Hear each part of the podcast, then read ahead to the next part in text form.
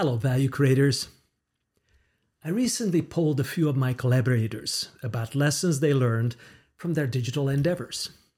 I wanted to hear unusual lessons beyond the cliches like have an executive sponsor or align your business and IT priorities. In the end, we had 20 ideas and voted on the top five. Here they are. So, here are the five unusual lessons from digital transformations. Lesson number one decentralize innovation and centralize scale. Well, what does that mean? Well, governance matters. Companies with a culture of decentralized decision making tend to be a lot better with innovation and digital ideas. Competitive advantage is best created closest to the customer or the product. So, decentralized companies tend to move much faster with digital ideas.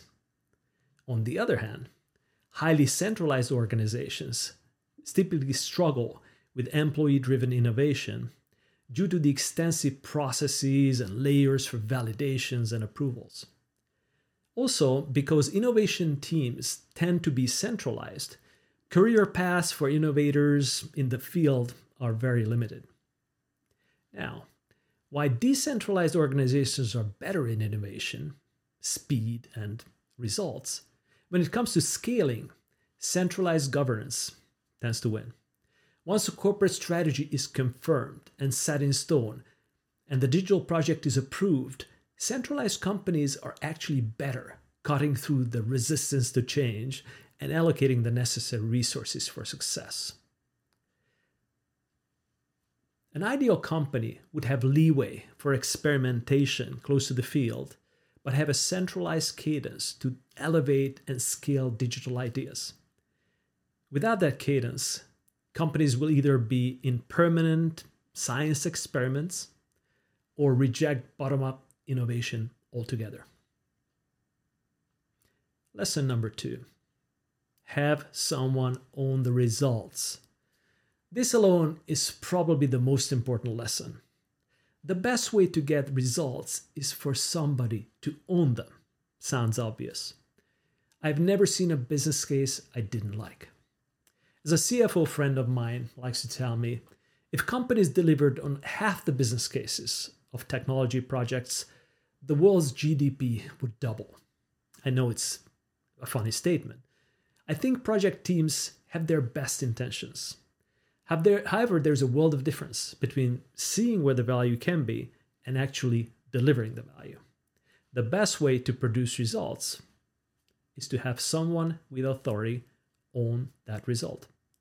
If the CFO agrees to own the DSO reduction and the head of supply chain signs up to the inventory turn changes due to an e commerce initiative, you're much more likely to get the result. Lesson number three share the success. This is hard. Companies seem to have difficulty sharing project benefits with the project teams. I've seen companies paying millions to consultants and outsourcing partners in gain share fees. Yet when it comes to rewarding their own project teams delivering on those mission critical projects, businesses often hold back. Whether it's an HR policy or a cultural norm, it is still a mistake. The same way top salespeople get outsized rewards for moving the business forward, teams that drive digital transformation should get similar recognition. It became even clearer in this crisis when digital teams literally saved their companies from collapse. Internal rewards were harder than external ones, and it makes no business sense the odds are often stacked against the success of an internal digital project team due to status quo.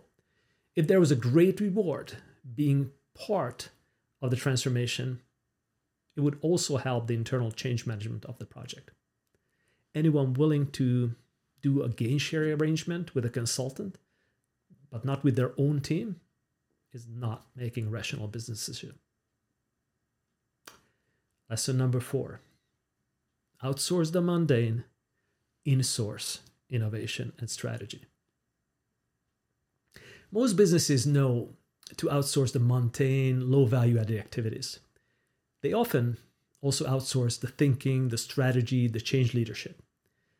It's hard to imagine what core competency is retained if both high value strategy and low value activities are outsourced. In fact, many businesses become vendor managers and gain expertise in sourcing and procurement only. The question is whether you can win in if both your digital strategy and the execution is outsourced. There are companies where strategy is developed by a consultant, product design is outsourced, marketing and social are done by an agency, a contract manufacturer is producing their products, third party inside sales does the customer interactions. Ultimately, the question is whether that strategy can beat a digital asset light disruptor of the business. I don't think so. And lesson number five is speed. Cut time in half. Speed is everything. The time value of money kills business results, slows down organizational learning, and stops digital momentum. Given too much time, project teams become complacent and lose the pressure to succeed. I had a boss once who believed the best way to accelerate creativity is not to give things more time, but to reduce the time and resources available.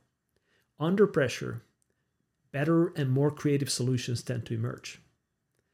The best digital transformations happen in quarterly increments, not annual releases. Shipping early and often is as true in value creation as it was in the early days of tech revolution. Talk soon.